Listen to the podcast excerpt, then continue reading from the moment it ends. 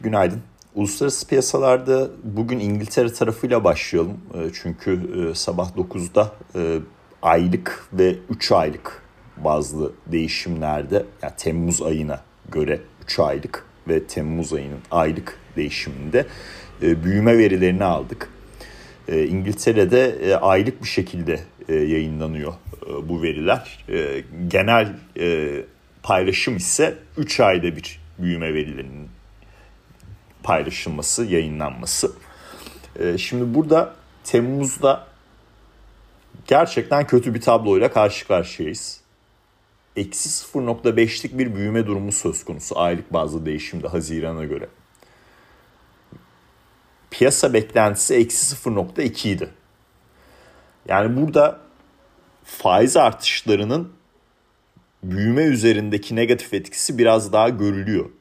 İngiltere'de ben yıl sonuna kadar 2 faiz artışı daha bekliyordum. Ama büyüme tarafı böyle olumsuz tarafta sürpriz yapmaya devam ederse belki bunu 1'e revize etmem gerekebilir.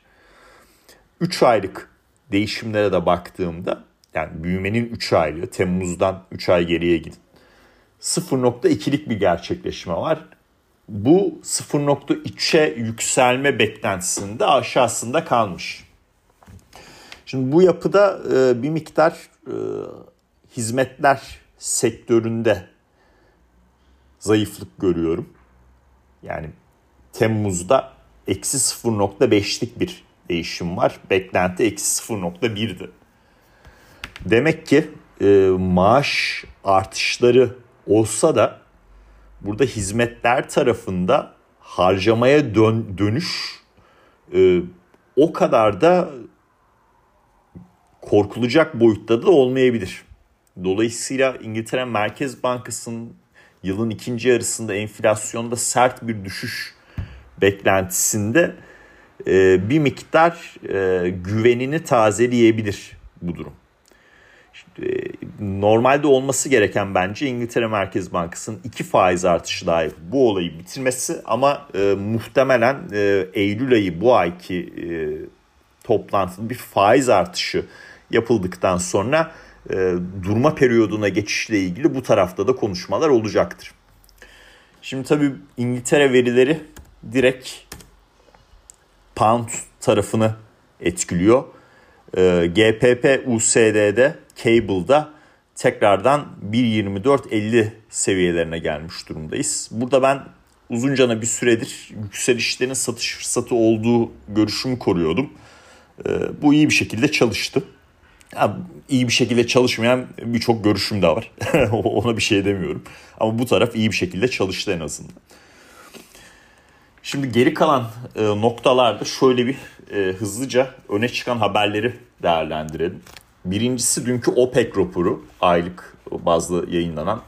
Yani akıl almıyor. 4. çeyrekte 3.3 milyon varillik günlük bir arz açığı öngörüyorlarsa, Suudi Arabistan fiktif olarak fiyatları böyle yukarıda tutmak amacıyla niye yıl sonuna kadar 1 milyon varil azalım kararını devam ettirecek? Yani ben anlamakta zorluk çekiyorum arkadaşlar. 9 milyon varil şu anda üretim yapıyor. Daha doğrusu ihracat yapıyor. Üretim ve ihracat şeklinde düşünen üretim yapıyor diyelim. 12 milyon varillik kapasitesi var. Yani 12 milyona çıksa bile şu anda piyasa bunu kaldırır diyor. Ve kendisi bu şekilde devam ettiriyor kararını. Dolayısıyla ya ben gerçekten bunu anlamakta zorluk çekiyorum. Şimdi bugün Uluslararası Enerji Ajansı'nın raporunu alacağız. Burada talep tarafını ben ağırlıklı olarak anlamaya çalışacağım arkadaşlar. Çünkü dünkü OPEC raporunda, yani mesela Çin büyümesini 5.2 almışlar. Ya piyasa şu anda 2023'te Çin %5 büyüyecek mi noktasını tartışıyor. Hatta şöyle bir eco forecast diyelim. Şimdi şuradan bir Çin tarafını açayım. Oradaki 2023'e dair, hatta şöyle quarterly son çeyreğin Real GDP year over year %5 son çeyrekte bekleniyor. Şimdi şöyle açtığımda arkadaşlar, yani örnek veriyorum mesela UBS 4.5. Goldman mesela çok bullish son çeyrekte 5.7. Barclays 3.8. Yani o kadar farklı bir düşünce var ki son çeyrekteki yıllıklandırılmış büyümeyle ilgili olarak, yıllık büyümeyle ilgili olarak. OPEC'in o 5.2'lik tahmini ne kadar gerçekçi, bunu hep beraber göreceğiz. Mesela en güncel şeylerden BMO Capital 4.8, Berenberg Bank, işte Alman olması lazım bunu yanlış hatırlamıyorsam, 4.1. Yani bu 5.2 gerçekten, yani ne kadar gerçekçi, bunu bir anlamamız lazım talep tarafında. Ben %5'in tutturulacağını düşünüyorum ama 5.2 biraz iddialı bir rakam arkadaşlar. Her neyse. Onun dışında yani bu global merkez bankalarının durma süreçlerini bir miktar kısa kabul ediyorlar. Yani mesela 2024 ile ilgili olarak şu cümle geçiyor, yani genişleyici politika. Yani 2024'te öyle çok genişleyici bir politikayla karşılaşma durumumuz ne kadar gerçekçi? Faiz indirimi yaşansa bile bu reel getiriler nedenli olacak bir yapımı olacak, yoksa resesyon temelli bir yapımı olacak? Bunları bir anlamamız lazım ve raporun içinde bir tane özel pencere açmışlar. Orada da büyüme yönlü, aşağı yönlü riskleri kabul ettiklerini belirtiyorlar. Yani bu enteresan bir politik karar sonrası fiyatların istedikleri noktalarda kalması ile alakalı bir rapor mudur değil midir anlamakta ben şahsen zorluk çekiyorum. Her neyse, bugünkü Uluslararası Enerji Ajansı'nın raporunu talep yönlü olarak ciddi olarak net bir şekilde takip edeceğim arkadaşlar. Bu bence önemli olacaktır. Petrolle ilgili dün tabii şöyle bir açayım. Dünkü API stokları verisi de önemliydi. Bugün çünkü resmi stok verilerini alacağız. Dün API tarafında burada vermemişsin. Peki şuradan yapalım onu. Şuradan açacağız. Dünkü API stoklarını bir paylaşmak istiyorum sizlerle. Şöyle calendar aç abi. 1.17 milyon varlık bir artış var. Şimdi ABD'de bir driving season denilen olay var arkadaşlar. Bu Memorial Day'den Labor Day'e kadar olan süreç. Yani resmi tanımla, resmi demeyeyim de yani halk içindeki tanımlaması o şekilde. Driving season. Bu driving season niye İngilizce kullanıyorum? Yani burada ya Türkçesi saçma olabilir yani, bu araç kullanma sezonu falan, bilmiyorum ne kadar gerçek. Yani insanların daha çok tatile çıktığı ve bu tatile çıktığı zaman da arabalarıyla farklı farklı yerlere gittiği zamanlar. Ve bu noktada tabii ki benzin talebi artıyor. Benzin talebi artınca doğal olarak daha fazla ham madde, daha fazla ham petrol işlenerek benzin haline getiriliyor. Bu da talebi yükseltiyor. Şimdi biz bu driving season'dan çıktık ve API stokları da 2 milyon varil düşüşe rağmen 1.17 milyon varillik bir artış gerçekleştirdi. Dolayısıyla bugünkü resmi haftalık stok verileri bu açıdan önemli olacaktır. Ben hala 90 doların üzerindeki Brent petrolü çok gerçekçi bulmakta zorlanıyorum. Ya tabii ki arz tarafını düşündüğünüzde farklı farklı yorumlar yapabilirsiniz ama talep tarafındaki gidişat öyle çok muhteşem bir yapı değil arkadaşlar. Dün gece geç saatte, yani ABD kapanışına doğru, Reuters'tan geçen habere göre Avrupa Merkez Bankası'nın 2024'te %3'ün üzerinde bir enflasyon tahmininde bulunacaklarını belirtiyorlar. Bunun etkisi ne oldu? Yarınki Avrupa Merkez Bankası toplantısıyla ilgili olarak hemen faiz artışı olasılıkları arttı arkadaşlar. Yani ben bunu zaten paylaşmaya çalıştım. Doğru olan faizi arttırıp burada kalacağız demek. Yani bunu yapabilecek bir konsensus yaratılabilir mi? Onu ben de bilmiyorum. Ama detaylı baktığım zaman da Şahin kanadın büyüme verileri kötü olsa da Almanya, Hollanda gibi faiz artışını destekliyor olması Lagarde'a bir kapı açıyor en azından.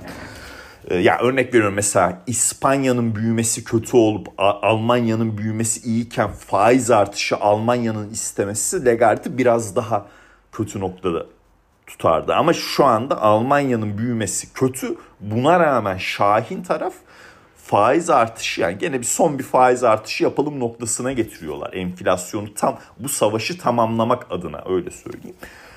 Ben euro dolarda yarın, ya bugünkü tabii tüfe verisinde eğer terste kalmazsam yarınki faiz artışıyla beraber bir miktar yükseliş bekliyorum. Onu da belirtmek isterim. Burada 200 günlük hareketli ortalama olan, işte spot'ta 1.0820, vadelide de 1.0840 olması lazım. O noktayı takip ediyorum. BOFA'nın anketi, bu fon yöneticileri anketinde de Avrupa hisselerine 2024'e dair daha pozitif bir bakış açısı sunuyorlar. Burada tabii ilaç sektörünü bir miktar öne çıkarmışlar. Biliyorsunuz Avrupa'nın en büyük şirketi lüks tüketim şirketiydi. Lüks tüketim markaları oldukça önemliydi burada. Ama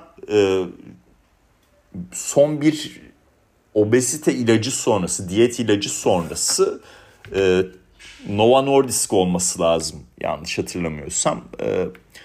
İlaç sektörü Avrupa'da büyüklük açısından, piyasa değeri açısından daha çok öne çıkmaya başladı. Burada da ilaç sektöründe daha pozitif bir ayrışma görüyorlar diye anlıyorum. Onun da dışında yani ABD'den küçük işletmelerin optimizm endeksini aldık. Bu beklentilerin altında, şaşırmıyorum. Fed bence faiz artışı yapmayacak zaten, son artışı da aldık. Bunu da açıklamaya çalıştım defalarca. Dün Apple'ın yeni ürün tanıtımı. Yani bu Apple'la ilgili olarak tabii şu önemli bir durum. Yani yeni çıkardığı iPhone'larda bir tek Pro modelin en üst segmentine $100 pahalıdan başlangıç fiyatı koymuşlar geçen seneye göre. Diğerleri geçen seneyle aynı fiyat. Bu tabii Apple'ın talebi görmesiyle alakalı önemli bir değişim. Yani önemli bir sinyal bence. ABD tarafında tüketicilerin finansman durumu öyle çok muhteşem durumda, hala muhteşem durumda gitmiyor. Bir bozulma durumu söz konusu. Yani hala borçluluklar, hem tüketicilerin hem şirketlerin borçluluğu öyle sıkıntılı bir durumda değil. Ama kredi standartları daralıyor orada. Dolayısıyla Apple da fiyatlamayı bence bir miktar bunu düşünerek yapmıştır diye düşünüyorum. Bir de değiştirme kampanyasında da $1,000 kadar eski telefonu alıyorlar. Türkiye'de satış fiyatı ne olur bilmiyorum arkadaşlar. Bir yorum da yapmak istemiyorum. Ama Apple'ın Pro'nun en uç kısmı dışındaki modellerde aynı fiyatla ortaya çıkması ABD tüketiminin 4. çeyrekte yavaşlayabileceğine dair önemli bir sinyal dahi olabilir diye düşünüyorum. Şimdi bunu da söyledik. Yani bu tabii şu açıdan düşünmek lazım. Yani tüketim çökmeyecek, yavaşlayacak. Bu olumlu, FED açısından olumlu bir durum. Günün sonunda endekslerde düşüşleri piyasa pozitif yorumlar. Düşüşleri alım fırsatı olarak yorumlar. İşte boğa piyasası devam eder vesaire. Ama mesela çok enteresan giden petrol fiyatları gibi bu çeyrekte işte %28'e yakın yukarıda olması lazım da bu şeyin. Yani sadece arzı değiştirerek fiktif bir fiyatlama yapmanın ne kadar yanlış olduğunu bize ilerleyen aylarda gösterecektir diye düşünüyorum. Bugün ABD'den tüfe verisini alacağız. Yani herkesin gözü kulağı orada olacak zaten. Bu tüfe verisini dün YouTube yayında kapsamlı işlemeye çalıştım. Dolayısıyla burada da tekrarlamayacağım ama şu önemli. Çekirdek enflasyonda yıllık değişimde özellikle işler kötü gitmiyor. Manşette her ne kadar aylıkta bir yükseliş görsek bile, bugün ki göreceğiz gibi enerji maliyetleri nedeniyle ya da yıllıkta bir ufak bir artış bile görsek manşette, çekirdek tarafta Fed'in istediği yönde işler devam edecek gibi düşünebiliriz. Umarım işte çekirdekte aylık 0.2'nin üzerinde çok bir rakam çıkmaz. Onu biraz olumsuz yorumlayabilirler. Ama eğer bu durum dışında ya çekirdek aylıkta 0.2 açıklandı, yıllık 4.3 veya aşağısında açıklandı. Değerli metallerde dün gördüğümüz satış baskısına bir miktar tepki alışı gelecektir diye düşünüyorum. Yani şunu unutmayın, bunu en azından burada sizlerle olan paylaşımlarda şunu açıklayabildiğimi düşünüyorum. Fed tavan politika faizini gördükten sonra değerli metaller tarihsel olarak iyi bir performans gösteriyor. Eğer biz tavanı Temmuz ayında gördüysek bu netleştikten sonra gene iyi bir performans görmemiz lazım. Dinlediğiniz için teşekkürler arkadaşlar. Herkese mutlu günler dilerim.